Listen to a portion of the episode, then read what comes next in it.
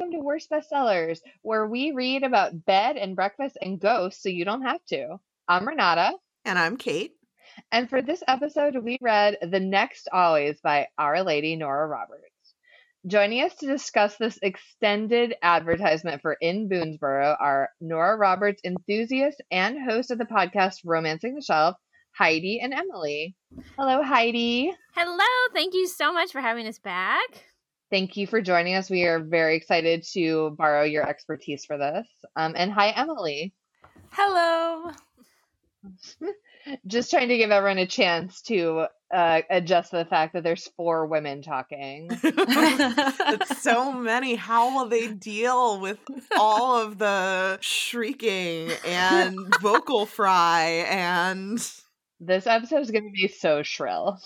it'll be fine. We're mostly talking about men anyway, so it'll be. That's, true. That's true. They'll like that. Okay, right off the bat, hello. It's nice to be back doing podcasts after our lovely little hiatus. Yes. And it's exciting to have Heidi and Emily back to talk about Nora, especially because we're going to Inn BoonsBoro thanks to the support of our lovely patrons on Patreon. That's amazing. I'm so excited oh. for you oh. guys. yes. So, what I was going to say before we got distracted, because this is a very distractible episode, mm. more so than usual, uh, light content warning for stalking and violence against women, but real light, but it's in there. It is, yeah. And also, despite how this is going to sound, we are not being paid by Nora Roberts. This is an entirely unpaid advertisement based on her advertisement. But if Nora Roberts ever wants to pay us. Oh my god, yes. I mean, we're happy to do it for free, but for free, yeah. Yeah, I think we had to make this exact same disclaimer when we did our Inn BoonsBoro like, uh, we paid for this trip ourselves because all we did was gush and gush and gush. So. Yes.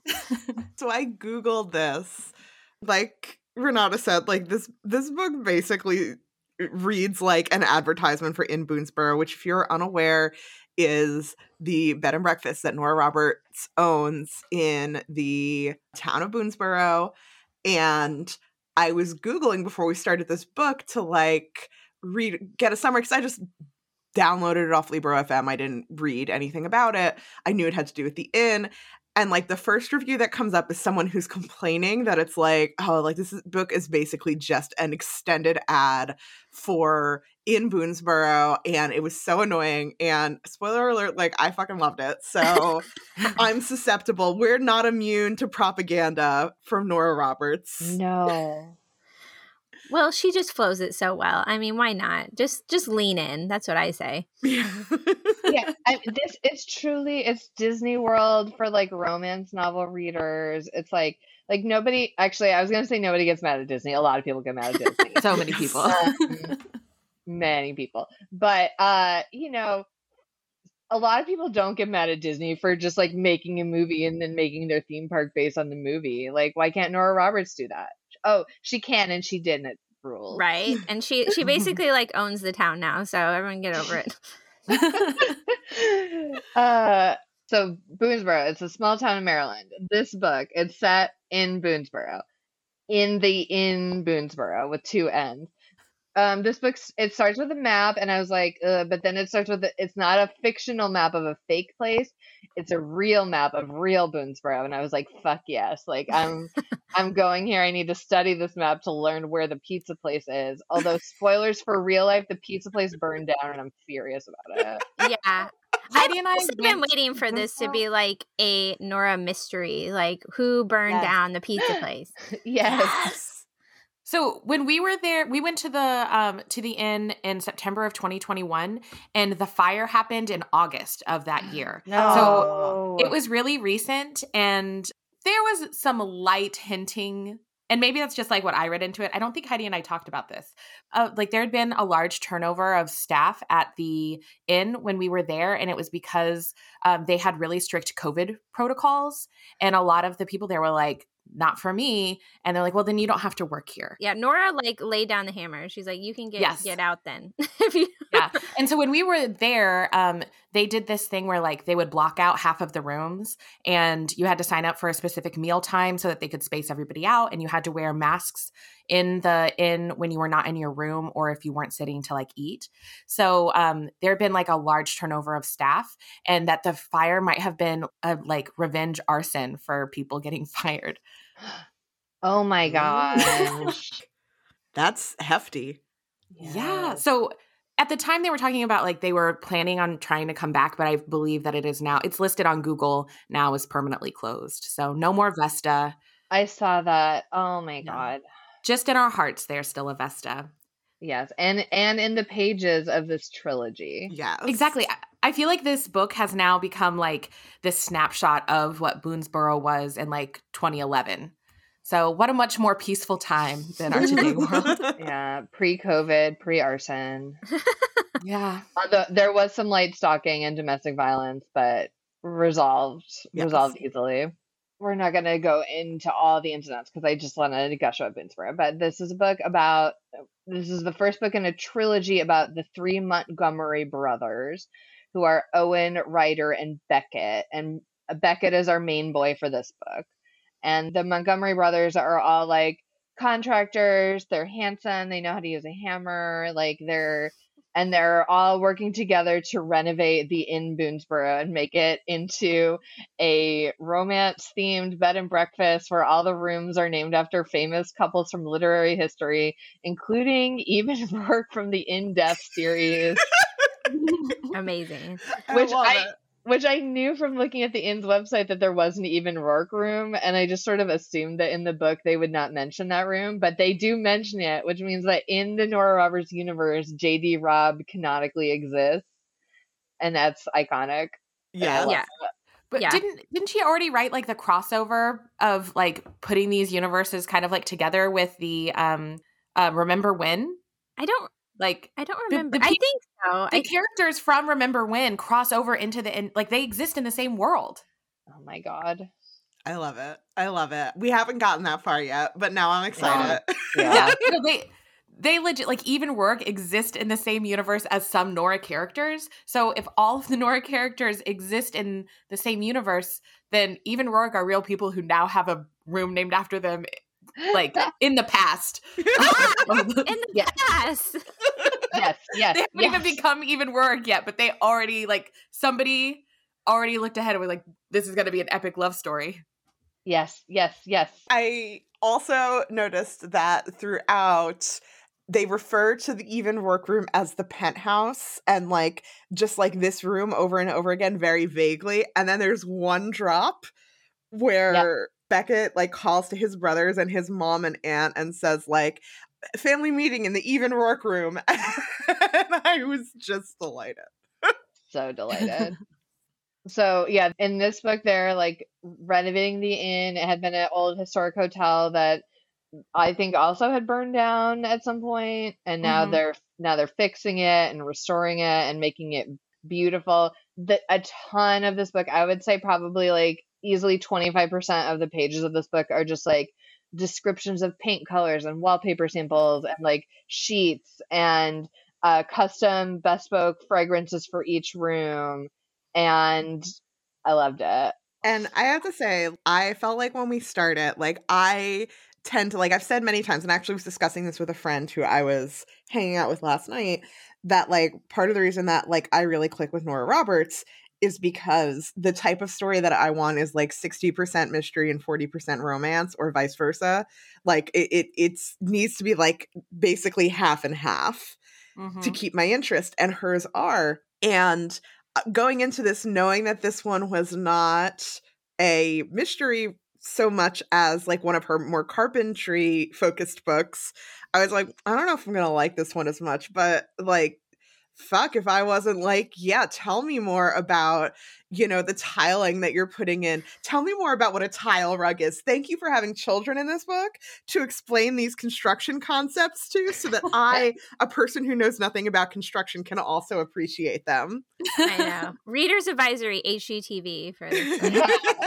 so, that's one thing that I see a lot in people who like are not huge fans of Nora is they feel like she describes way too much like the houses in her stories or people like decorating and I actually really like it. And um, so if people are not a fan of like home renovation and decoration long bits then maybe this is not the trilogy for you but I think it's so great. And Heidi and I legitimately like we sat in the library at the end when we were there and read out loud the descriptions of the rooms to each other Oh and then compared yes. them to like how accurate they still were like 8 years after the inn had opened. Yeah. I mean, it feels eerie to, to sit in there and and read from the book right? because it is yeah. exactly the same and yes. so you feel like you've like stepped onto the page you're like what is this it, it is like it's like a theme park for nora roberts fans. It honestly oh, is, yes. Love oh it. Oh my god, I can't wait. Yeah, Kait, I was thinking of you because I know you like it when there's slightly more mystery than romance, and I don't. And so I was reading this one, and I was like, "Oh my god, there's like there's almost no mystery. There's this one's maybe like ten percent mystery, and it all is kind of like tacked in at the end. And honestly, could have done without it. Didn't need it. Feel Predictably, like, I was like, I wish this stalking bit had started sooner so there would have been more of it. But I no. also like loved the construction stuff. I, and honestly, I don't even really love the construct. Like what I would have swapped in was like just more bantering with the children. And okay, we haven't even introduced the children. The yes. so the Montgomery brothers are the boys. The girl is Claire. Claire. Claire. Uh, this is a trilogy. Obviously, each of the books is going to be about a different Montgomery brother. But in addition to the three Montgomery brothers, there's three best friends who end up in this town. So the one that we're focusing on this book is Claire, who is a single widowed mother to three little boys who grew up in town with the Montgomery brothers and Beckett had a crush on her when they were in high school but she like right out of high school married her high school sweetheart and he joined the military and was tragically killed in Iraq.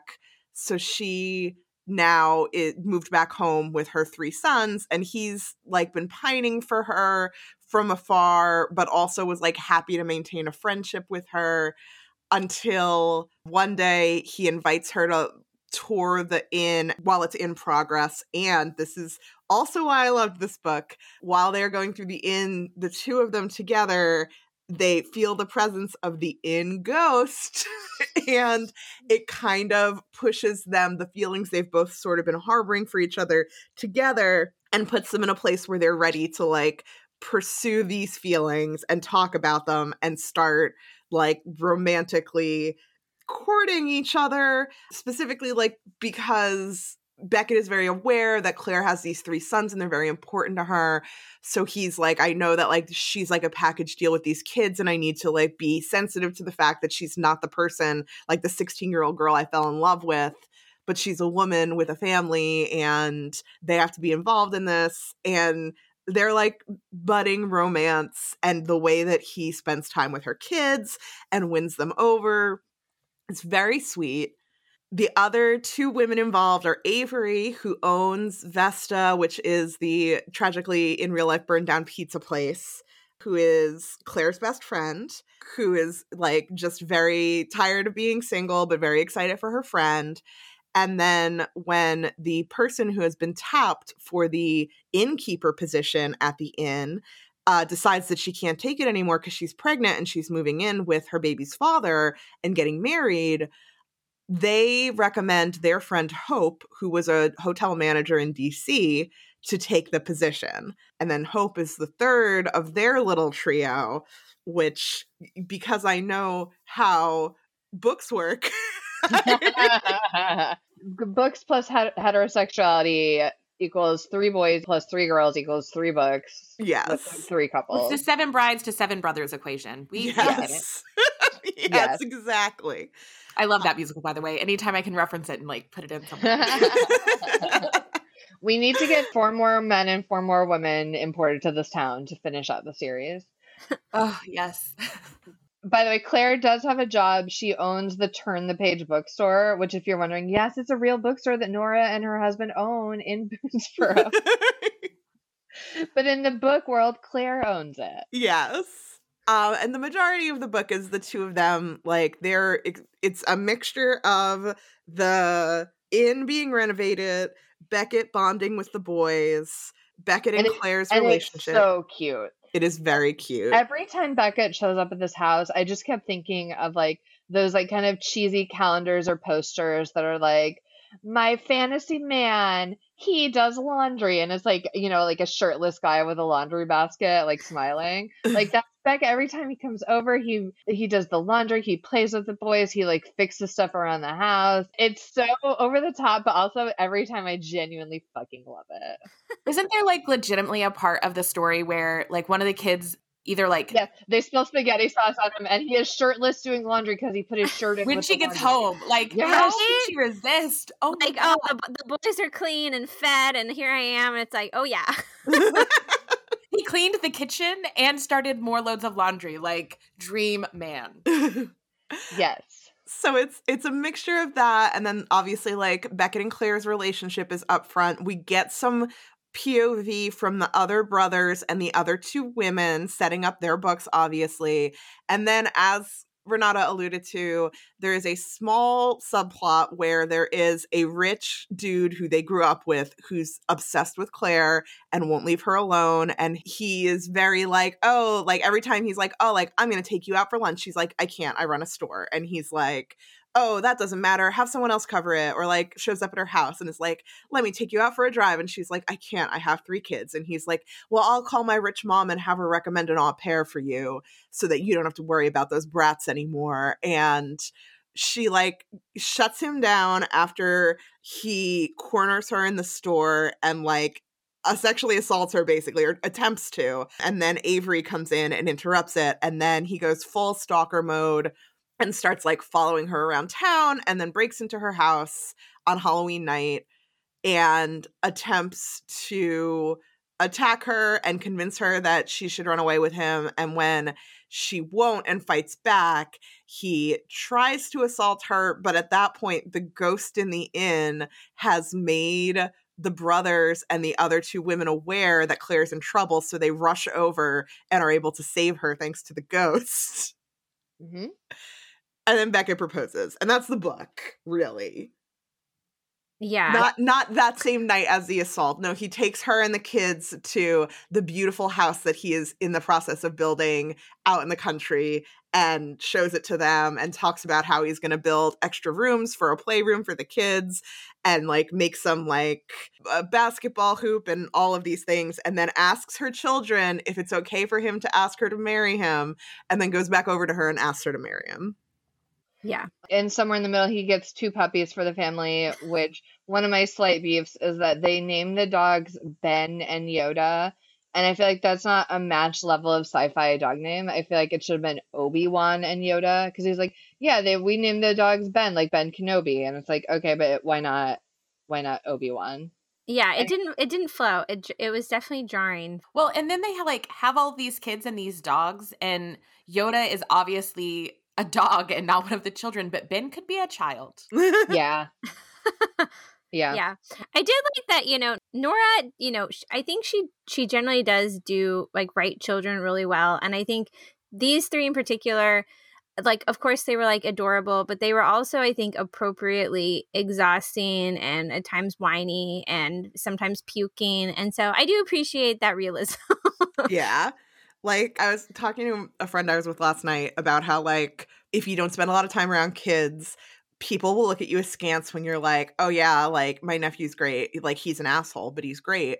And it's like, yeah, that's because like kids are jerks. Like you can love them with your whole heart and care for them and take care of them. But also, like, sometimes they're just jerks because they're growing up and that's what they're doing. They're testing boundaries. It's part of growing up.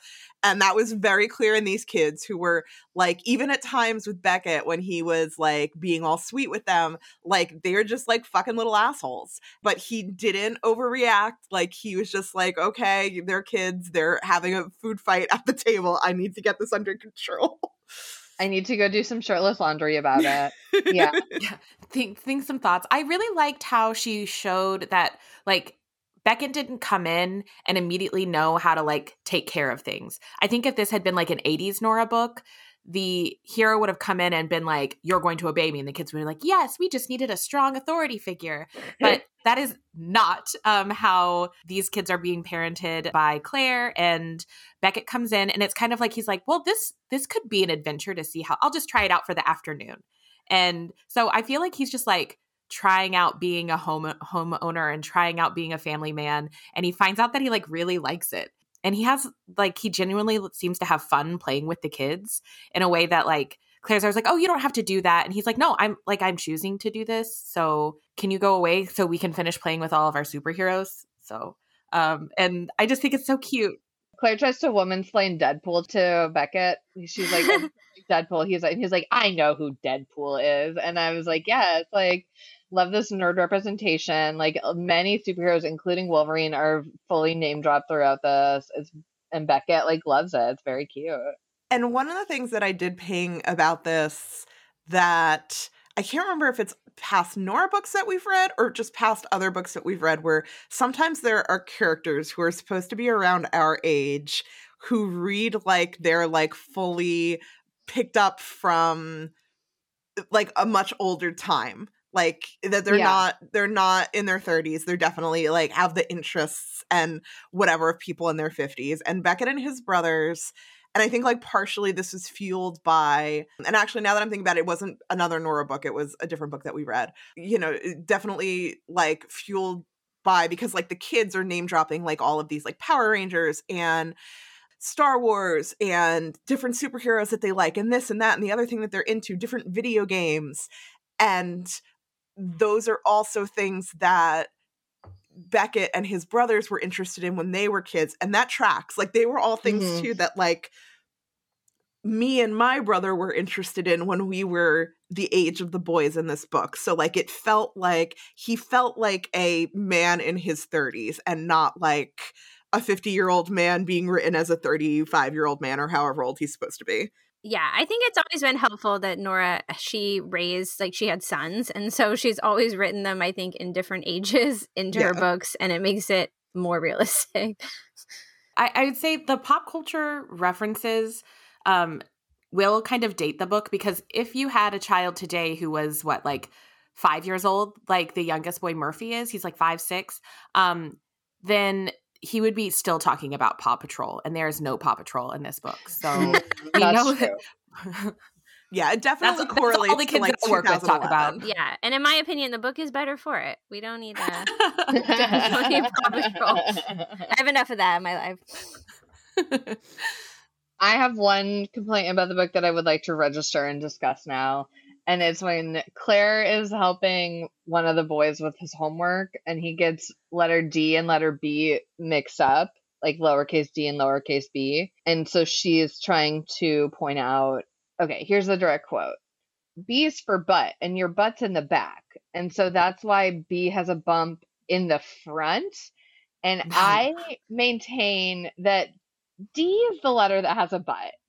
Like if if one of those two letters has a butt, it's D. And I'm sorry, but I'm not sorry. We read left to right. And so the B, it's like if you're the way that you're reading it, you get the line first and then the bubble for B. And then when you're reading D, you see the bubble first and then the line for D. So it it yeah, that that's how that tracks. You read left to right. But you look at a letter you look at a letter all at once. Like when you look at a person, you're not like, oh, I'm reading you left to right, so your butt is your stomach now. um, maybe you don't. I, like I was reading this at work, and I came back from lunch, and I my coworker and friend of the show Anna, I was like, hey. And I wrote a lowercase d and b on a piece of paper. And I was like, which of these letters has a butt? And because like she's worked with me for a long time, she wasn't like, what the fuck are you talking about? She was like, she was like D. And I was like, yeah. And then I was like, like this book, like it's wrong. See, I I I think I that that's where I go too. Is that when, when you're looking at a letter, you start at the line and then you go to the B, so the butt's in the back this does this does remind me of a bit from the show Game Changer where one of the contestants was trying to pitch a keyboard where all the letters were P's. and when someone asked why the letter P, he was like, "It's perfect. What is a a D, a lowercase d, if not a p on its side? What is a lowercase b, if not an upside down p? what is I was watching clips of that today, and I actually saw that one. Like, I so perfect. I I think okay. You know, actually, this is something I was thinking about yesterday because I was listening to the the episode of the podcast If Books Could Kill, and they were talking about Men Are From Mars, Women Are From Venus, which is a book that our show has done. And they were going into it in like way more like legal depth than us. Because at first I was like, uh oh, another bad books podcast that's like way more popular than ours. Uh oh. And then I was like, no, we're just like such different experiences. Because like I'm never going to read a legal brief to you. And, and they're never going to, they're never going to dare to tell you which letter has a butt.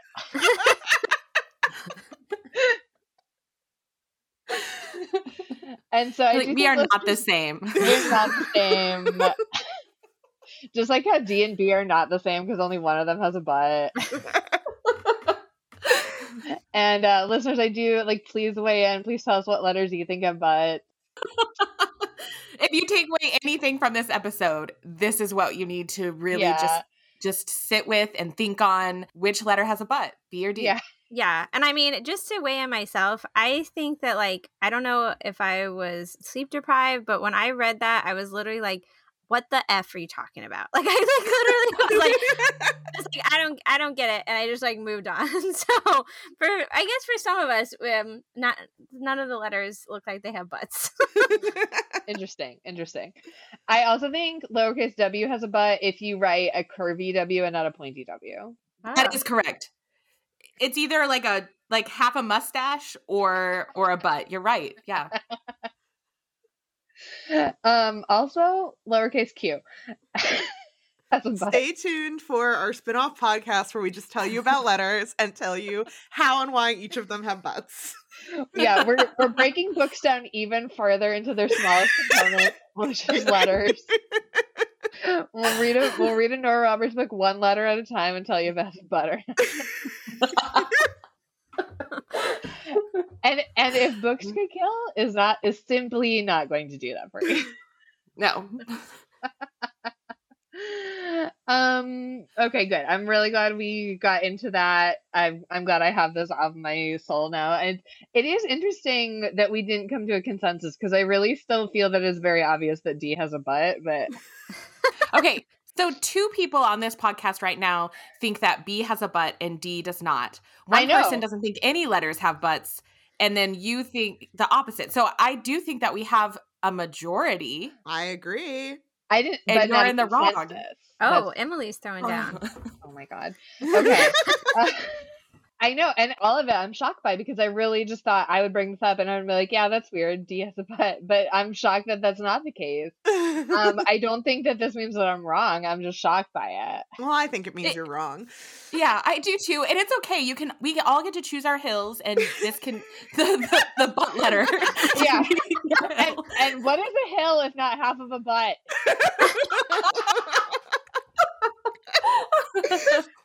Oh no. Or a or a boob.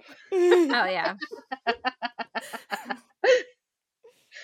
um and you know what though if if I can read this whole novel and that's my biggest complaint, I think that's that's pretty good. Because a lot of books have way worse problems. it's true. And and some would say this isn't even a problem. Yeah, so. like me. and, and Emily. I just um Anyway, what room did you guys stay in in Boonsboro? yeah. So we stayed at Marguerite and Percy. it is the only double bedroom for those who who wish to travel with their friends and don't wish to snuggle up close. It's the it's the option, and it's on the first floor, and it's the only one without a tub, but it has a yeah. beautiful bathroom still. so no soaking, but still a beautiful, beautiful room. It's the inn is like way more gorgeous in person than it is online and it's it, they took some pretty good pictures of it online when i was looking at the website at first i was like i wish that there was more detail you know, more because there's like some other B&Bs that I've stayed at where it's essentially they offer like a photo walkthrough of the whole place where it's right. Like, this is this and this is that. And I was like, I wish I saw more of it. But after reading this book, now I'm like, no, like I'm glad that I haven't seen it yet because I'm excited to go and see it in comparison to the book. And it matches up like almost to like a scary degree. Does it match? But it is literally one of the most like relaxing and beautiful and best service places I have ever stayed in my life. It was so wonderful. And um, I I'm so excited for you guys to go. I can't wait to hear about it. Okay, so Kait and I are also staying in the Marguerite and Percy room because mm. of the, the two bed situation. I'm going to pull a, a mini dramatic reading right now and read you the description in the book of it. Yes.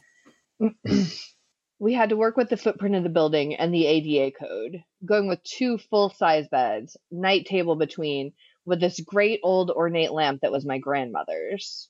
You're putting family things in there? Here and there when they work. Mom wants to. I think that's lovely and special. The beds go in front of the windows? Right. Cane headboards, and we'll dress up behind them with treatments for style and privacy. Cane benches with fancy fabric pads at the feet, fancy bed skirts, some sort of big ornate mirror for this wall as you come in, cream walls and crown molding, soft blue ceiling. A blue ceiling. For some reason, it struck her wonderfully romantic. She wondered why she'd never thought of painting her ceilings anything other than flat white. She supposed she'd forgotten how to be romantic. It sounds very French. I never asked what you're doing as far as dressing the beds. After considerable, occasionally heated debate, we're going with high end sheets. White or what is it? Ecru, depending on the room. Down alternative, all weather duvet, covered by another sheet rather than spread or quilts or whatever.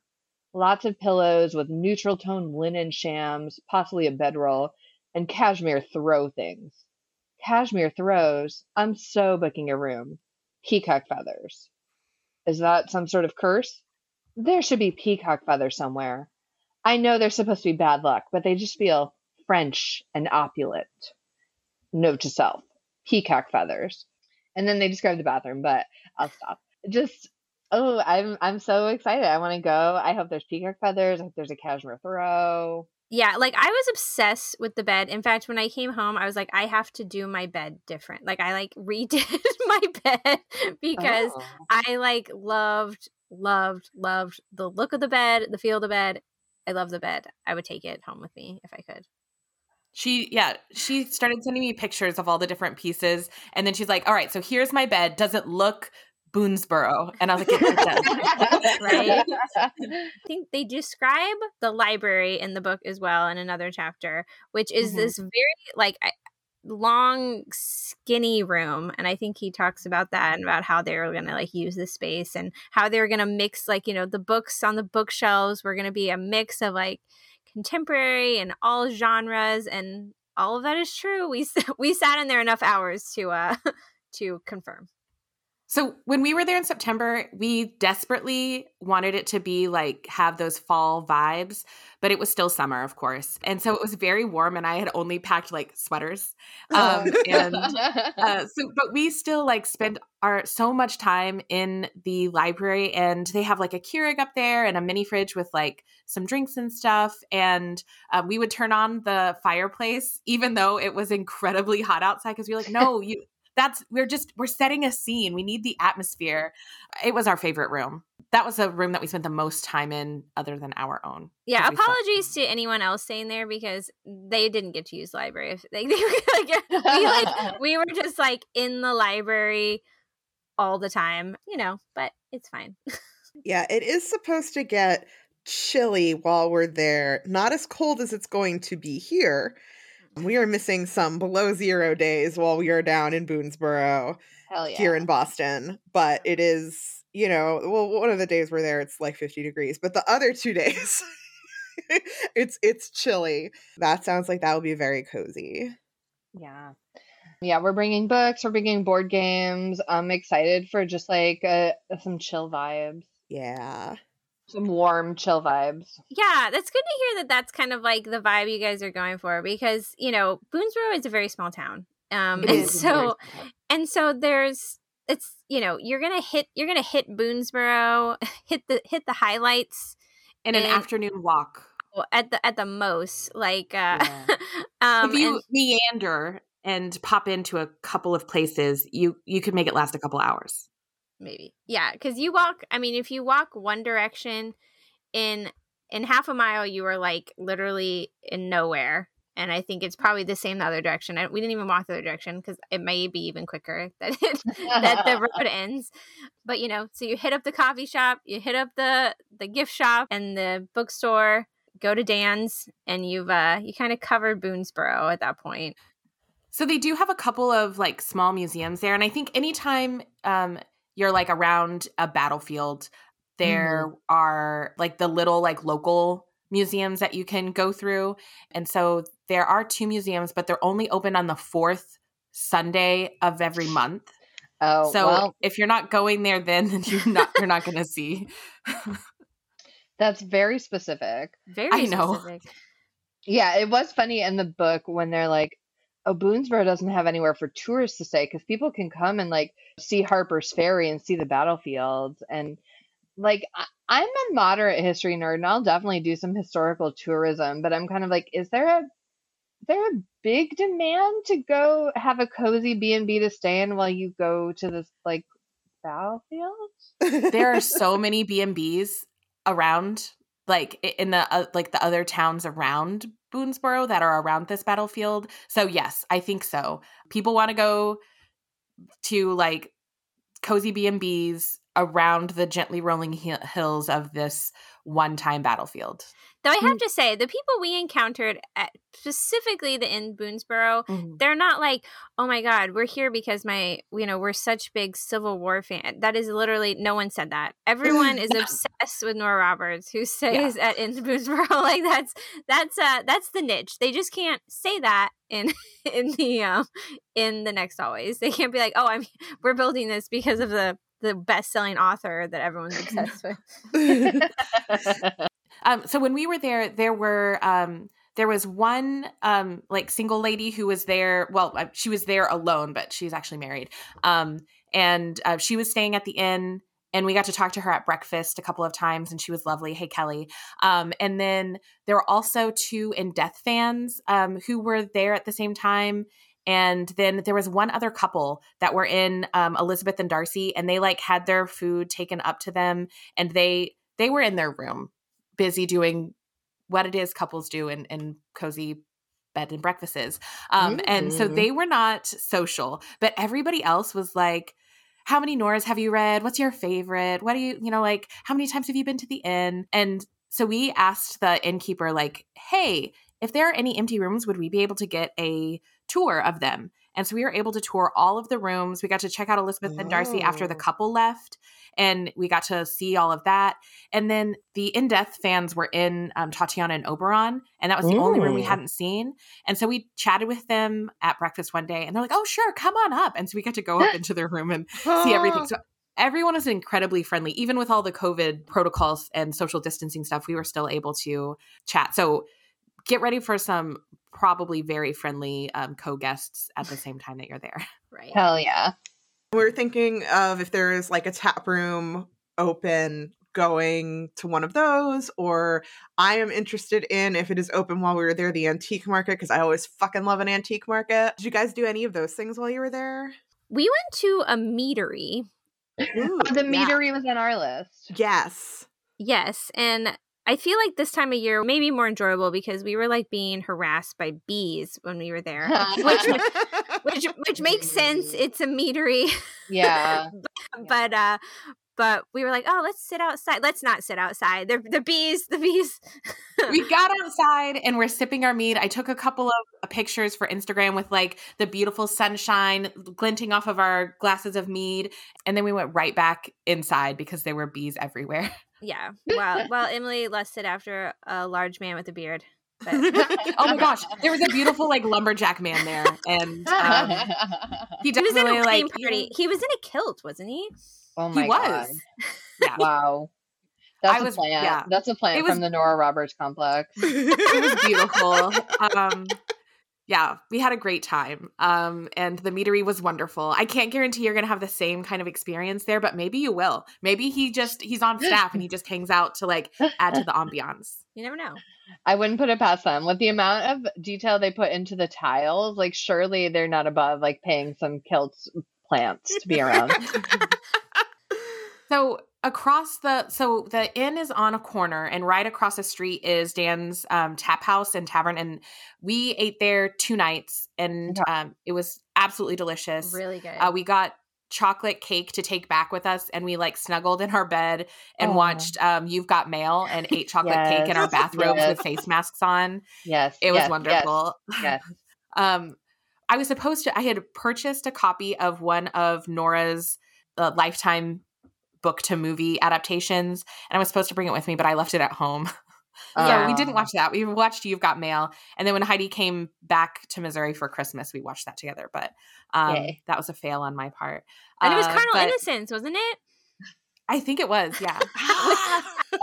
which, which we talked about with you guys like a couple yes. months after that. Anyway, yeah. um, so, but they do have every room has a TV and a DVD player in it, and then they have a collection of DVDs so that you can like pick something to watch if you you know didn't bring something with you.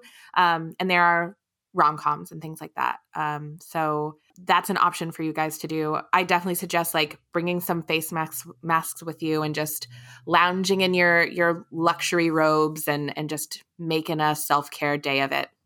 Yeah, I'm all, all over I, that. I feel like they should have done more like girlfriends traveling rooms because honestly, like I would I get it's like a cozy B and B or whatever, but I would definitely prefer to be there with Emily than with my husband. yeah. he can't appreciate the way I no. can appreciate it. It's like you don't get it. You don't get it. you don't know. So yeah. Does the inn provide bathrobes or is it a BYO bathrobe? They provide they the provide. bathrobes. Yeah. Oh my god. Yes, yes, yes. I yeah, might I bring like, my depression Emily, robe. We're putting these on. yes. And they were lovely. They were. Yeah. Also have to shout out the the food situation at the inn is like top notch. The breakfast is legit and then you also you that we we really struggled with the kind of being able to consume all the food we wanted to consume because we would get so full from breakfast. And then we would like eat this late lunch and then you get back to the inn and they're like here's your here, you ready for your wine and you know cheese platter or whatever? And we're like oh my god. And we're not we're not the kind of girls to turn down a wine and cheese no, platter like, like of course mm-hmm, we are. mm-hmm. But yeah it was a, it was it was a struggle to pace ourselves on the food front but okay no, that's good no regrets. Good, yes good to the, plan for. and heidi is a vegetarian so it like they she would have to she told them when we got there like hey uh, i'll want the vegetarian options and her breakfast was still incredibly filling like it wasn't like sometimes when you go somewhere and you're like i'm a vegetarian they're like oh here's some lettuce leaves mm. and some tomatoes enjoy this and everyone else is having these like really wonderful meals and you're like okay uh, but no Heidi, you liked the vegetarian breakfast. I've, yeah, i described I, them for you. yeah, no, the, I, I, I like couldn't even recall that like anything was missing. Um, oh, good. Yeah. Yes, I, I too am vegetarian. I, I called in advance because the website says like call in advance if you're vegetarian. And I was like, uh oh, but I did, and um, I, I look forward to seeing what I receive. Yeah, it'll be amazing. Honestly, all the food was so good, so good. Oh, that's exciting. I'm excited. I'm, so excited. I'm, also excited to not go to work for two days. Yeah. Um, yes. Yeah. That's a secondary yeah. excitement yeah. to the excitement of being there. All of it. Uh, by the way, one food thing to circle back to. I, we did mention that that Vesta has burned down, and so is there other pizza to be had in Boonsboro? Like this book made me crave pizza so much. There's a Casey's. I I did grow up with Casey's Pizza. I wouldn't say no to Casey's Pizza. um, Kait might leave Kait, Kait's Nate. from the greater New York area and has very oh. strong pizza opinions. Listen, Boonsboro has a population of less than 4,000. yeah. Yeah, we went we went off walking to try to see if we could find like we were like maybe we should go to a different place to eat besides Dan's. And I was like, "Well, there's this place like like half a mile away." And we walked and then I just want to ever forget Emily being like, it's a gas station. so then we turned around and we walked back. you make me sound super snobby, but um no, it was it was like utter shock and surprise because we I thought we thought we were walking towards like a real restaurant, um, and it wasn't. So it was a gas station. It was yeah. a gas um, station. Um, so if you guys are like to actually, there's not tons to do in the town of Boonsboro. So after you hit the Nora highlights, the bookstore, the gift shop, the inn, um, Dan's tavern, there's not a ton else there. Um, there is a coffee shop um, that has really delicious coffees, but they're uh, very sweet. The all of the like specialty drinks that were there, um, but they're tasty. And then there was a like a clothing boutique on the corner, but I can't remember. I think I was looking at Google Map stuff, and that might have closed down and so I, I don't know what else is going to be like there and open in town. But you can do like a nora kind of tour of the area because nora grew up there. So she writes a lot of her stories kind of set in that area. And then we went over into shepherdstown uh, virginia. Some of the stolansky stories from the 80s 90s those are set in shepherdstown. And so you can walk around there. It's like a college town. There's some really good restaurants over there. We ate at a mexican restaurant yeah, and Shepherdstown has a lot more. Yes. Like they have a more like full town square situation with you know um, more restaurants and they have like all these cute painted benches. It's just like a little more you know young and vibrant than uh, than actual Boonsboro is. What a treat! I can't wait. I want to give a shout out to to Vesta Pizzeria because everyone in this book is constantly they eating pizza. Like every day these bitches eat pizza. And then it made me laugh so much when at one point Beckett's like, I'll I'll pick up pizza for the kids. And she's like, No, they've had too much pizza. Make it spaghetti. And I was like, I mean, yeah. You know, I love I love that your children have a diet that just alternates between pizza and spaghetti. I, I, was like I was like that's just carbs and sauce in a different form, but sure. I, yeah, like I don't know if nutritionally that's like really a, a much of a significant difference, but she did she did make them get a side salad though. So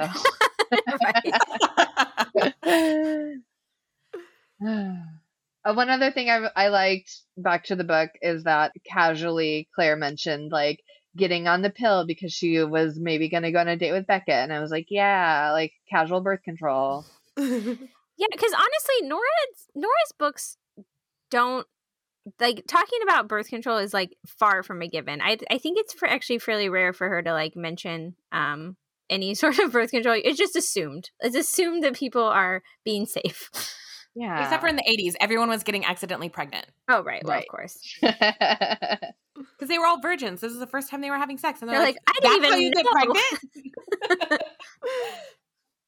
Also, there's a part where Ryder steals a Coke from his brother and says, quote, give me that Coke. If you're going to lecture me, I deserve a nice little treat. And I just pulled that because I feel like that's like my, my, especially since pandemic started, but just like my enduring philosophy is like, I do deserve a nice little treat. treat yourself. I say that to myself all the time. Yes. Yes. Usually when I'm like, should I pay this bill or should I buy this thing that I don't need but really want? Treat yourself. Listen, sometimes you just need the endorphin. yes. But yeah, this book slaps. Um, I'm looking forward to reading the second one, and then I'll probably read the third one, to be honest, because mm-hmm. Mm-hmm. my assumption is that, and like this isn't a spoiler, I don't think, based on the dynamics between the characters that Avery and Owen get together in the next book and then Hope and Ryder, who hate each other, will get together in the third well, book. Do I have a surprise twist for you? That's exactly how that goes. Yeah.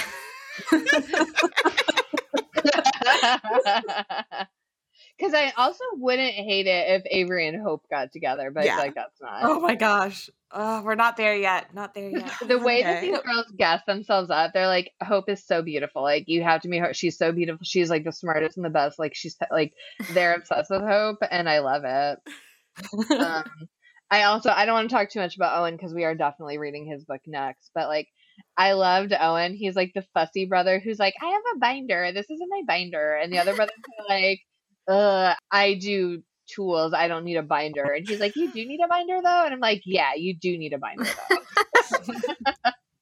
I. He's like, I made this binder for you, and I already labeled all of the parts of it. Here you go. And they're like, I am never going to use this. He's like, You will. You will use it. and they do. Begrudgingly on some parts. Yeah. Um, does anybody have anything else they want to say about the book before we move into dramatic readings or the town of Boonsboro itself? Um, no, I just you know we we talked briefly about the ghosts, and all I've thought about was Emily and I recently did in the garden, like we recorded it. It hasn't come out yet, and um, and this is this was a night. It was a it was an homage. It felt like, but like much nicer because the ghost in, in the garden um is uh she crazy. She she's crazy. Have you guys read the In the Garden trilogy yet? No. No. When you guys invite us back one day, yeah, that's what we'll read. Excellent. Yeah there's some like more age representation in that trilogy. There's a, uh, a one of our heroines is in her upper 40s with grown children, so good stuff. Excellent. Well, we'll we'll put a note in it for next uh next February.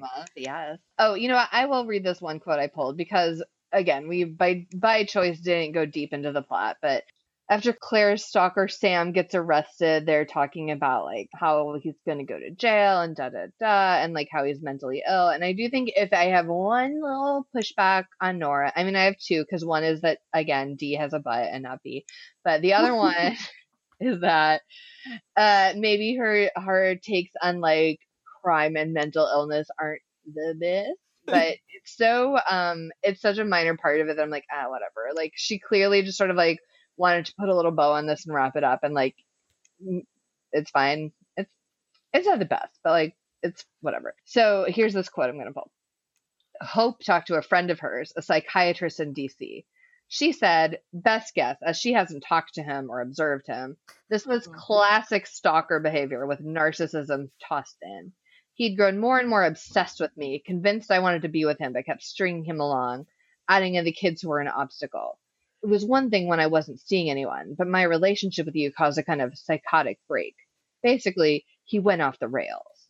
And like, A, ooh, is this a tie-in to the Brazen Innocence universe, um, the psychiatrist in DC? And B, you know, obviously most mentally ill people do not break into homes and like do this gross stalker thing. Um, that's, you know, whatever. Also, I felt I agree with all of that, obviously. But also, I felt like she should have trusted her writing more because all of that was clear from the book. Like, we didn't need Claire to come out at the end and explain what just happened to us because it was very clear in the actual events as they were happening. Yeah, we didn't need this even like half hearted attempt to diagnose him. Yes you know, because it was like, yeah, like he's been obsessed with her. We know that. That's pointed out in the book. Like once we get a POV bit from him where how yeah. now that he's seen Beckett coming out of her house, like he's furious that she would play with him like this and is going to ramp it up. Like we know all of this.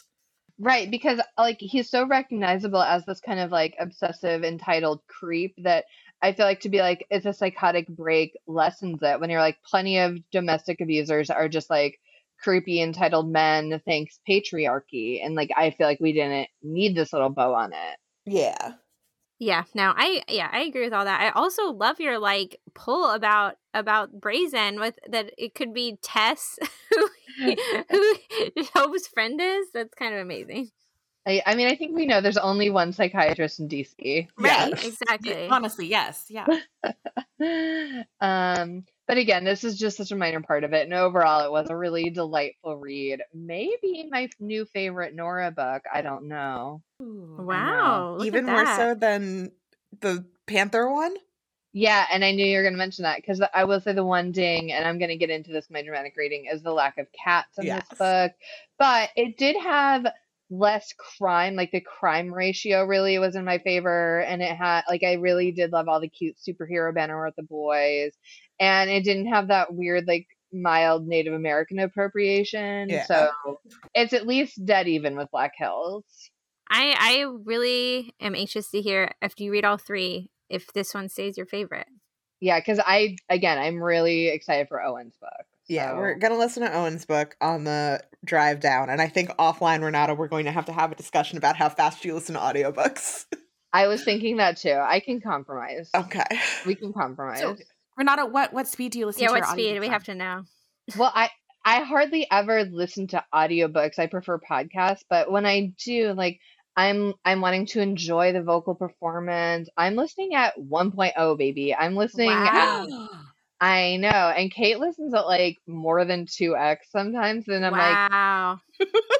but like occasionally I don't know. I think I guess you get used to it. Occasionally I've accidentally bumped it up faster and not realized for a minute and been like why why are they talking so fast? Like I'm stressed. Like what's the urgency? Why are they talking so fast?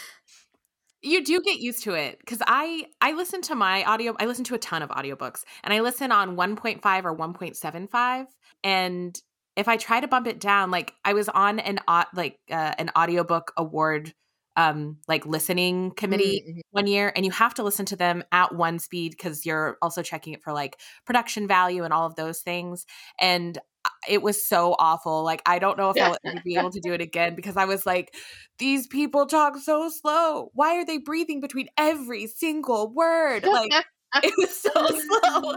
It was painful.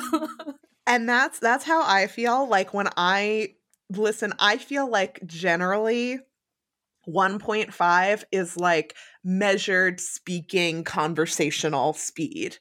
Yes sometimes like i want to go faster than that sometimes if we're listening to a really bad book i want to go much faster so i can get through it quicker and sometimes Same. like today i realize i have less than 24 hours to finish a seven hour book so we're mm-hmm. clapping along at like 2.5 so that i can fit wow. it all in in between the other things i have to do there was one, I run a team book club at my work, and um, I usually listen to the audiobook versions as I'm like doing other work uh, because I try not to do work tasks uh, when I'm not getting paid. So, um, so I was um, listening and I still had so much of this book left to go, and I had like six hours before book club. I, I pushed that baby up to 3.0, and uh, it was fast, but I got it done. Yeah. That's yeah, I mean, I I'm on the slower team. I uh, I I feel like I've been worried if I take it up, I won't ever be able to kind of, as you said, slow it back down. so I recently listened to a nonfiction on 1.25, and that's the most I've ever gone up. What nonfiction did you listen to? Good Inside. Oh, okay. Yeah, you know, it's my it's my Your Goodreads trying, always hides trying to be a good a good momming. So reading, reading some some mom book. Well, just like this, you'll be a, a great mom, just like Claire. Yeah. okay, but yeah, Kait. Well, I'm sure we can arrive at a sensible compromise yes. audio speed. Um, but for now, at at our current pace, I think Emily, you are up first for dramatic readings. Okay. Um, I don't think I've ever done a dramatic reading before. All of my readings are dramatic. Um, yes, of course. Uh, so I'm I'm just gonna do my best. That's all. We, that's all anyone can do. Yes. uh, this is in chapter 10. It's when Claire is stuck at home after her kids, um, two of her kids, have had like a bad stomach bug, and she's about to like rip her hair out from the frustration of of these children who she loves, but she would really like for them to go back to school. So I'm hungry. I want my soup. Getting his appetite back was a good sign. However, Harry, I told you, we're out. Marmee and Granddad are bringing more. But I'm hungry now. I can fix you something else. I have chicken noodle or alphabet soup. I don't want those. I want chicken and stars. Then you'll have to wait. They'll be here soon. Why can't they be here now? Feeling her patience fray, Claire reminded herself how pale and pitiful he'd looked the night before. They'll be here soon. It's the best I can do, Harry. Ten minutes of quiet now, and I have to check on the laundry. She figured she'd be lucky to get five minutes of quiet, but that didn't rate as Murphy followed her into the kitchen. I'm hungry too. I want a peanut butter and jelly sandwich. Honey, we're out of bread. More's coming. How come we don't have anything I want? Because your brothers got sick and ate all the eggs and bread and soup, and I couldn't go to the store yesterday. Why? Because Harry and Liam got sick. With her head beginning to throb, she dumped the load of dry sheets in the basket. If they get to stay home tomorrow or from school tomorrow, I'm staying home too. And that's my my section. There's something so domestic about that scene. You know that she loves her kids and she loves being at home, but this is like not a good day. Yeah, but she no. still stays as patient as she can and is trying to work with these kids. And poor Murphy just wants her to come and play with him. Um, I think later on he's like, you have to come upstairs and play with me. No one ever plays with me. And she's like, I played with you this morning. And he's like, What? No, you played with all three of us. You have to play with just me. This poor child. He just needs some one on one attention. Yeah, that was that was relatable. yeah. Yeah. Okay, my dramatic reading is just a little scene of Claire and Becca talking about the boys and their desire for a dog and and not a cat, which again questionable. But okay. so Beckett says, "Kittens are for girls. Cats, no, they can go either way." You know that's ridiculous. I don't make the rules. What kind of dog do they want? They don't know. She sighed because the boys were wearing her down on the subject. It's the idea of a dog they're in love with. I'm also told a dog would protect me from the bad guys when they're not around. I'd go to the pound and adopt one, save a life, but how can you be sure that the puppy you save won't turn into a big, mean dog that barks at the mail carrier and terrorizes the neighbors? I need to research family friendly breeds. You know Rye's dog. Everybody knows DA. Ryder takes him everywhere. He's a sweetheart. Hell of a good dog. You know how Rye got him? No, I guess I don't. He was a stray, six or seven months old, the vet figured. Ryder's out at his place one night after work, putting some time into the house he built. It's getting on dark, he's knocking off, and this dog comes crawling in. Bone thin, his paws bleeding, shivering. It's pretty clear he'd been out in the woods a while. More than likely, somebody dumped him. Poor thing. Ryder figures he can't just leave him there, so he'll take him back home. He stayed with Mom a lot until he had the house closed in. So he'd feed him, clean him up a little, give him a place to flop for the night. He'd take him to the pound in the morning. That was six years ago. I guess it was love at first sight. We asked around in case he'd gotten run away, gotten lost. No collar, no tag, nobody claimed him. By the morning, I can tell you, Rye would have been broken hearted if someone had and yet he named him Dumbass. Affectionately and all too often accurately. I just I love I love a garbage pet, as we all know. I love my garbage son Duarte. Um, if listeners don't know or don't recall, literally found him in the garbage, and he's my garbage boy. And this take that kittens are for girls uh, I mean, I think this we do need to talk about toxic masculinity and what it is doing to our boys, robbing them of kittens. One of the one of the best thing. This is what we mean when we say that toxic masculinity hurts everyone, because kittens are among the greatest things in exactly. this world. We have a cat, and my son says that she is his sister, and um, she was also, I mean, basically a garbage cat because her mom showed up at Emily and I's door when we lived together 14 years ago and oh. had babies, and she was one of the babies. Oh. yes. Riley Cat. Oh, such a sweetheart. So, so many parts of this book are so like the opposite of toxic masculinity. Like Beckett helping out with all these chores. All three of the Montgomery boys are very like they were raised by a single mother, so they were like there are chores and they just need to be done. There's no girl chores or boy chores. There's just they like work that has to be done. And um, I like that like even like division of uh, labor ideas. Um, but yes, this kitten thing is a glaring hole of um, anything that like brings people joy that like why would that be why should boys not also get to enjoy the joy that is an adorable kitten? Boys like adorable things too. Absolutely. And and i do think they're joking a little bit but i do mm-hmm or at least like he knows it's a little silly, but I think he also does kind of feel that about kittens. It yes, it makes me think about like every once in a while one of those like what was like a weird thing that you thought as a kid that's not true goes around, and very many people respond always saying like I thought all cats were girls and all dogs were boys. Yes, I feel like yes. in one of the books that we read, like one last year, one of the characters said that because I remember having this conversation. It's possible. But I do think in many ways Beckett has like examined any sort of like holdovers from like being raised in this small Maryland town of being like that doesn't make sense. But this kitten one is just a blind spot for him. and maybe after he said those words out loud, he was like, "Huh, I need to to self reflect on this." I hope that Beckett spends the rest of the book doing that, and post book he realizes kittens are also good for boys. So yes, I have hope for him.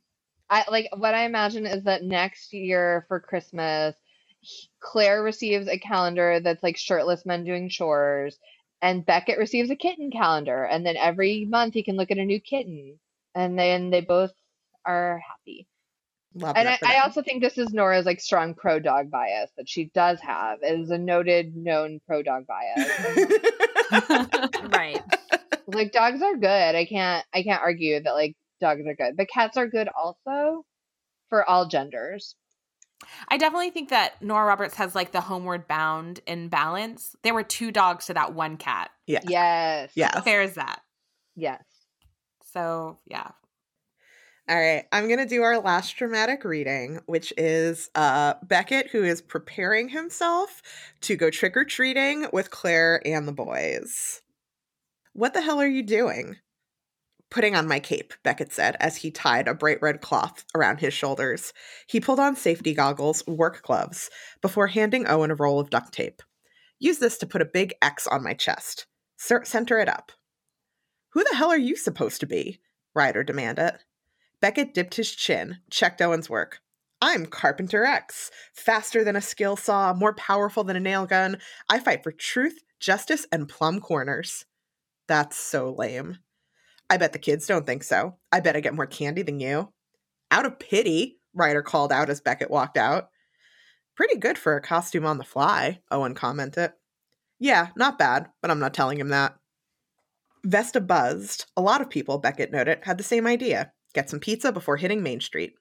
He saw Avery, long blonde wig tied back, tossing dough to the delight of her audience of pint sized superheroes, fairy princesses, and ghouls. Hannah Montana, he called out. She tapped the plastic wood grained stake in her belt before she caught the dough. Buffy the Vampire Slayer. Cute. Not if you're a vampire. Amused, he walked over to the booth of superheroes, checked out Claire. She made one hell of a storm of the X Men, he decided, in a white punk style wig and snug black skirt and thigh high boots. Excuse me, ma'am, I'm looking for three boys. They're about this high. He used his hand to measure like steps. They go by Harry, Liam, and Murphy. I'm sorry, I haven't seen them. I'm Storm, and these are my friends and coworkers Wolverine, Iron Man, and Deadpool. Pleased to meet you. I'm Carpenter X. You're Beckett, Murphy said, and slid off his seat, pointed up. By day, I'm Beckett Montgomery, brilliant architect, handsome man about town. But at night, when evildoers walk the streets, I'm Carpenter X, defender of Boonsboro and the tri state area. Do you got superpowers? I have my keen wits, my cat like agility, and super strength. He plucked up the miniature Deadpool, lifted him overhead and onto his shoulders. It's us! Murphy leaned down to whisper in Beckett's ear. It's Murphy and Harry and Liam and Mom. Wait a minute. He lifted Murphy off, held him out. You mean all this time you didn't tell me you were Deadpool? Just for Halloween, Murphy lifted up his mask. See? How about that? He dropped down Murphy onto his lap. You sure had me fooled. It's very cute. He's very cute with these children. Very cute. It's so very cute. cute. I have to say though, was like Hannah Montana a big enough phenomenon that a, that would be a thirty-something year old man's like first thought? Like, when a woman's wearing a blonde wig and he's like, "Are you Hannah Montana?" That like threw me off so much. I have never been able to get past this scene. Like, so she's got this long blonde wig on. I'm sure she's not using a hairnet. What if it like those like fibers get into like some pizza dough or something? I I've always been like, ew, wig hair. It's gonna get in the food. but also the Hannah Montana thing, but mostly the wig yeah. hair in the food. I'm trying to like 2011. I mean, I would say I was still selling books in 2010, and Hannah Montana was still like the big thing. Yeah. Yeah, uh, I just I just was surprised. Isn't it weird that a 30 something or a 20 something year old woman would dress up as Hannah Montana, a tween pop sensation? And then that weird. would be his first thought, like, "Oh, you're Hannah Montana." but you know, he's it, just trying to be relevant, I guess. yeah. Let's move on to reader's advisory and suggest some books to read instead of or in addition to this one. We have some other Nora ones. One that popped into my head was from the I mean, you can read the whole like MacKade universe. There's like a lot of tie-ins. The one that popped specifically in my head was Devin MacKade, which is the third book in that, and it ha- it has a lot of some of these you know pulls. Like she like our heroine is a single mom and we have that like I've loved you from afar for like ever kind of trope and there's also some some scary moments with um with her ex-husband. So anyway, so I think uh Devin McC- The Heart of Devin MacKade is a is a good potential read if you really like this one. It's also set in that same area of Maryland mm. and it also has a bed and breakfast and a ghost in it.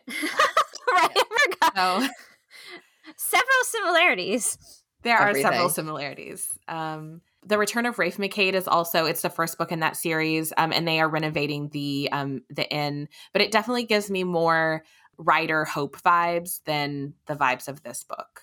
Okay. Mm-hmm. So, but I, I think the MacKades are a wonderful read. Like after you read the the Inn BoonsBoro, if you want to go back and reread. But it they these were 90s books, so you're going to have to allow for some grace. Yeah. Because I feel mm-hmm, like the mm-hmm. Montgomery brothers are the more enlightened version of the MacKade brothers. Okay. Very, in very many true. respects.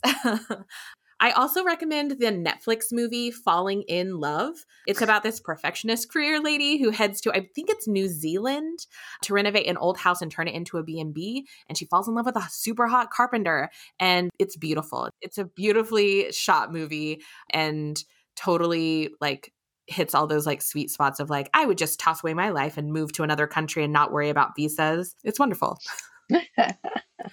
Excellent yeah, mostly I just think like read read this one. Yeah.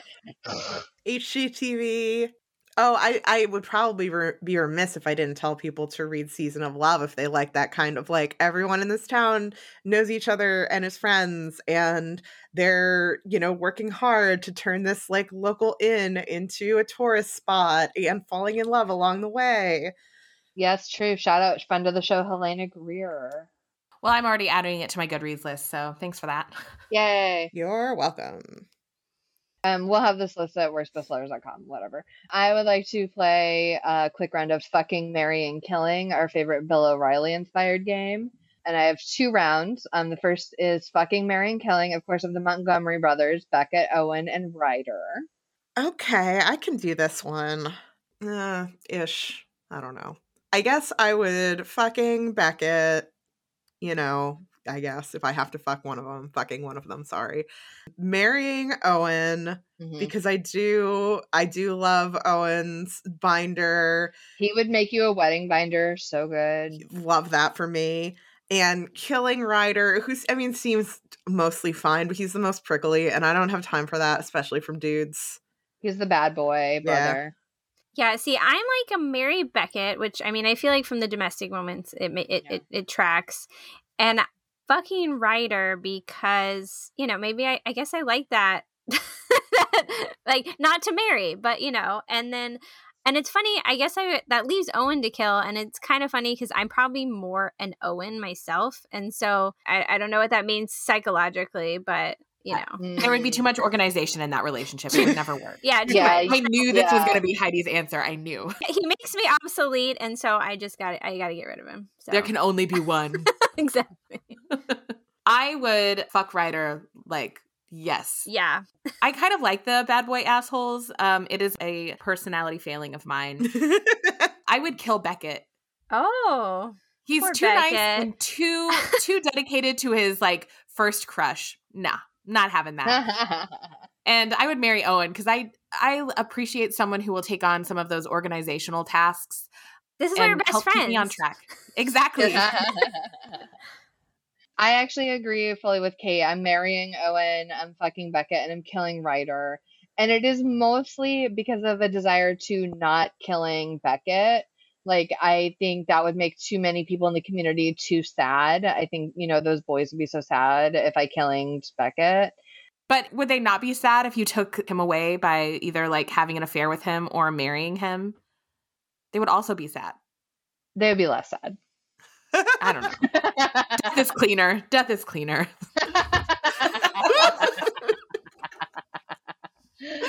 um well, with that in mind, round two, fucking marrying and killing the girls edition, Claire, Avery, and Hope. This one's been harder for me. Yeah. I I okay. think Are you ready? Well, I, yeah, I'm ready. Cuz I'm I'm marrying Hope and then I can live in that inn baby and I'm that sounds delightful to me. Um, again, similarly, I'm just I'm fucking Claire so that her boys aren't like fully orphaned. Hey, you can have then, a threesome with both of them, and then you knock the fucking off. Yes, yes, off the bat, yes. and no one's technically cheating. Yes, exactly. And then uh, I'm killing Avery, which I do feel bad about, but somebody somebody's got to go per the rules of this game. That someone's making us play. I don't know who. yeah. See, my problem that I'm encountering is that I feel like Mary and Avery would seems like it would be maybe kind of fun. Like you know, um, she's not an free, Owen. She kind of free pizza. She seems fun, and then then I would want to say like fucking Hope, but then I don't want to kill Claire. Like poor babies. Like I don't. Mm-hmm, so mm-hmm. I'm feeling a little stuck.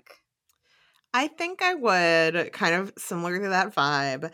I would fucking Claire because yeah, like I don't want to leave them alone. And also, I did fucking Beckett. So I also, once again, just like get that out of the way. Threesome, no one's cheating. Everyone's relationship mm-hmm. is fine. I feel like I would marrying Avery because even though I do like kind of want to live in that beautiful inn, like Avery's the kind of like quirky and neurotic that I go for. so that that feels like like when I think about like the type of women that I'm interested in, I'm like, yeah, that fits. And we didn't really get a ton about Hope in this book.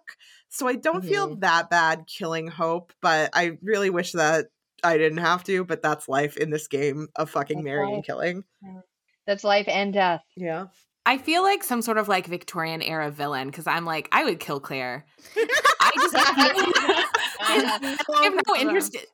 Claire, like, she's all wrapped up in her, like, she's got her kids. She's now, like, happily married to Beckett. Like, what am I? No, I don't have any use for her. I hope she's happy, but I would, if it's between the three, I'm going to kill Claire. I would marry Avery. I think that we would be, like, one, like, really good friends, which is a great, like, start to a, like, you know, a romantic partnership or even a contractual marriage, being friends is the way to start. We would be able, like, we both make kind of iffy choices about, like, thinking I need to make a change in my life, I'm going to dye my hair a random color in the middle of the night. I do that I did that so often, so often in my 20s. Avery and I would be able to do each other's hair and like also check each other, be like, do you really want to change your hair or are you tr- hoping that changing your hair is going to change something else in your life and should we address that underlying thing i'll help you dye it but do we want to like talk about those other underlying issues as we go through this this um, hair process and I would fuck Hope and stay friends with her because I think she'd be a classy friend. Yes. So mm-hmm. I would not stay friends with Ryder after I after our, our fucking.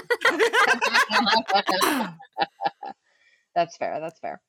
Yeah, we wouldn't be like it wouldn't be like an angry parting, but it would just be like, "Thank you for the good memories," right? Yeah. And then I leave. yeah, yeah, yeah. That's your right as an American woman. Thanks onto our favorite game, The Rock Paper Snikt, where Kait says who Dwayne The Rock Johnson would be if he were in this book, and I'll say who Wolverine would be if he were in this book, which he is in this book. And Heidi and Emily will say which most enhances the book, or they can choose paper, which is to leave the book as is if The Rock was in this book, he would just be traveling down the East Coast and his car might break down in the vicinity of Boonsboro. And, you know, because the town is the way that is, they would tow him over to the sheets or to an auto body shop to repair his car real quick and while that's happening, he would go over to Vesta and have some pizza and see the inn unveiling and see how beautiful it is. And because Avery would be there and she loves talking up the inn as the other townsfolk are also gossiping about the inn, he would hear all about the plans for it. So he would make a point once it opened to come back and book a room there and stay there on like a nice romantic tour. And they post about it on his Instagram, which would get them tons more business and would be like a an all around win for the entire town. If Wolverine were in this book, he would just show up in full X Men costume in downtown Boonsboro the night of Halloween, and he would see whichever child is dressed as Wolverine. I forget which of the three kids. He would just see that kid dressed as Wolverine, and they would do an enactment of the Spider, the two Spider Mans pointing at each other meme, and it would just be two Wolverines pointing at each other and then the kids would be stoked, and then Wolverine would move on to his next adventure or whatever, and that would be the only thing. You're talking about comic book Wolverine, not X Men movies Wolverine, right? Whichever one the kid was dressed as. I guess I was envisioning, yeah, like comic, like yellow. They never really specify. Yeah, it's going to be comic. Blue, yeah. Because movie Wolverine would never like he was like begrudgingly interacting with children. Although he's with children in like all of his movies, but he's so like grumpy about it. That's um kind of so it thing. to be. That's kind yeah. of his thing though. Yeah, okay. To, like be a grumpy yet affectionate child interactor. Yeah. Yeah, yeah. But I am imagining like two yellow suited Wolverines running into each other in the streets of Boonsboro. Before we vote on this, could I offer an alternative The Rock in this book? Sure. Scenario. Okay. So I'm with you with The Rock being like in his car traveling down the coast. His car breaks down. And instead of being like taken to the local mechanic shop, he like pulls up to Sam's car dealership. And so he's just like, you know what? I have money. I'm just oh. going to buy a new car. But then he meets Sam, and immediately his like walking tall radar goes off. Yes. He pulls a, a, wooden bat from the backseat of his car and he solves that problem. He nips it in the bud. He's like, no, sir. No, sir. And then they take that part completely, like the rest of the story. Sam is like off getting the mental health treatment that he needs and also getting a reality reality check that he doesn't get whatever he wants, even though his mother has raised him to be that way. I don't know how that happens, but I'm sure The Rock would be able to handle that situation just fine. And that would be my scenario for The Rock. Ooh, I go for that. I like that too. yeah, I mean, I find that very satisfying. But I also just say, I mean, Wolverine fits like so seamlessly into the book because there are so many already superheroes mentioned, including Wolverine. Mm. While I would love to see like a selfie of Dwayne the Rock Johnson in the in like Boonsboro on Instagram, like at the inn, I think that if he were to like stick around Boonsboro for too long and like visit all of the places, that's like way too much to testosterone for one small Maryland town. and so I think the idea of him like running into Sam and realizing his bad news and being like, nah, I'm going to take this guy and he's going to go to like masculinity reform school. And then he nopes out of the small town so that the testosterone level can like even back out to an acceptable level. I think that's the best scenario for that. So I'm voting for my own scenario. Sorry. no, I love it. Yours was fine, but mine's better. yeah. Sorry. That's the kind of confident, strong woman that Nora Roberts uh, invites us all to be, honestly. and I love it. Yeah, to be a guest on other people's podcast and take their thing and like make it my own thing, like yeah. in front of them. Yeah, yeah, yeah. Uh, okay, good game, everyone. Good game. I either way, we all win. It's true. And um, it's time for Duarte's corner, where my cat Duarte weighs in on his opinions.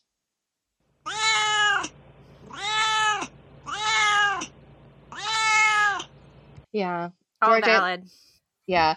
We. I mean, I know we we brought it up. It is just uh, infuriating and ridiculous that anyone would think that a, a person of any gender couldn't appreciate a kitten.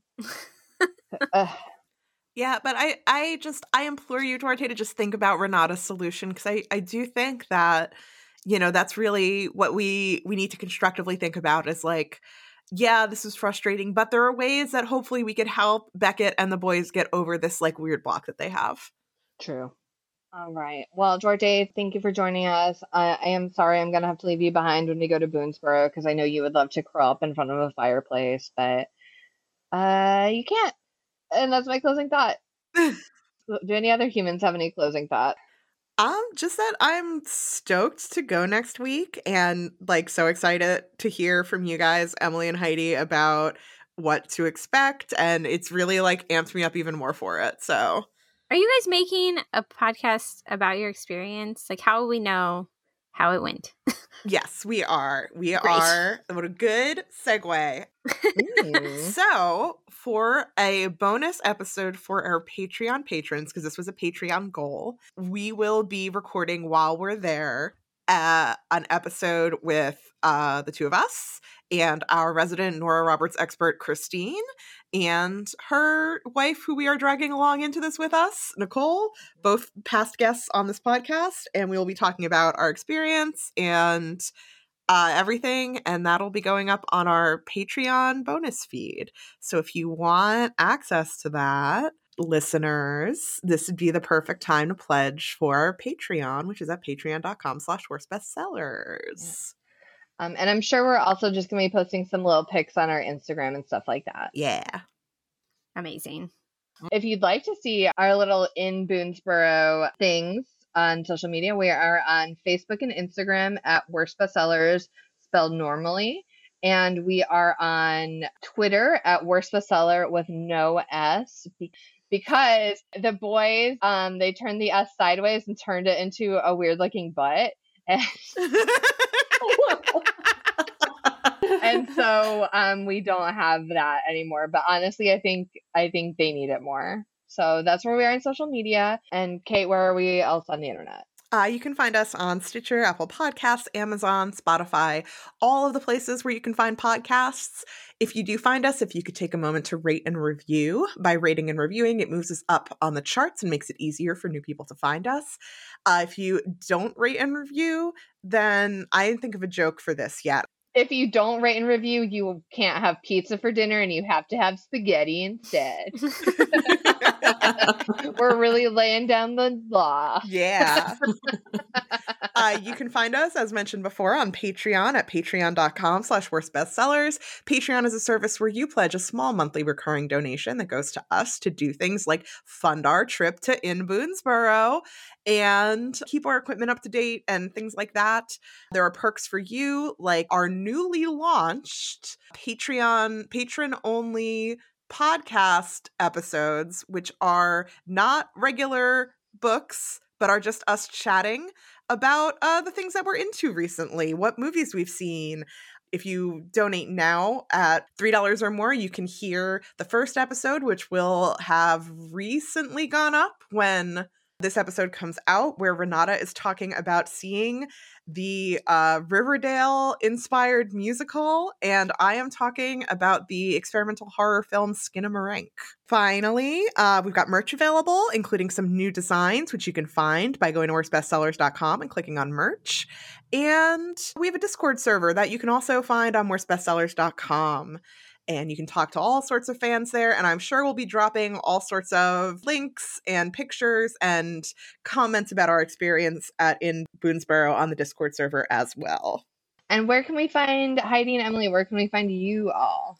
Yeah, so if you love Nora Roberts and you want to hear people talk about Nora Roberts all the time, um, as mentioned at the top, we have a podcast, Romancing the Shelf. We are now in the in the 2000s we've started from the beginning and made our wow. way all the way to yeah. the 2000s um, we have an instagram romancing the shelf. We have merch at romancingtheshelf.com and we also have a patreon. Um, you know so if you uh, want to go check out our podcast and you're like oh my god we love you then you can come help our patreon as well.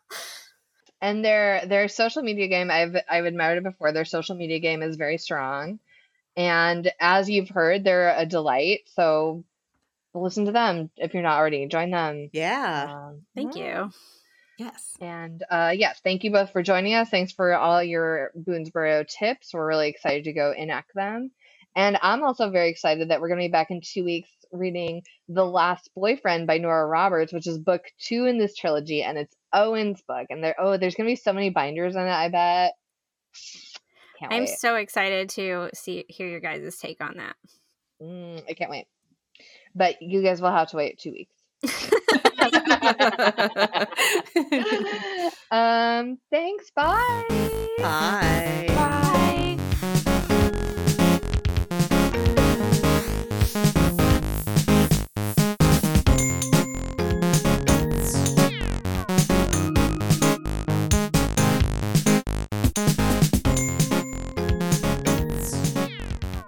The letter that has a butt.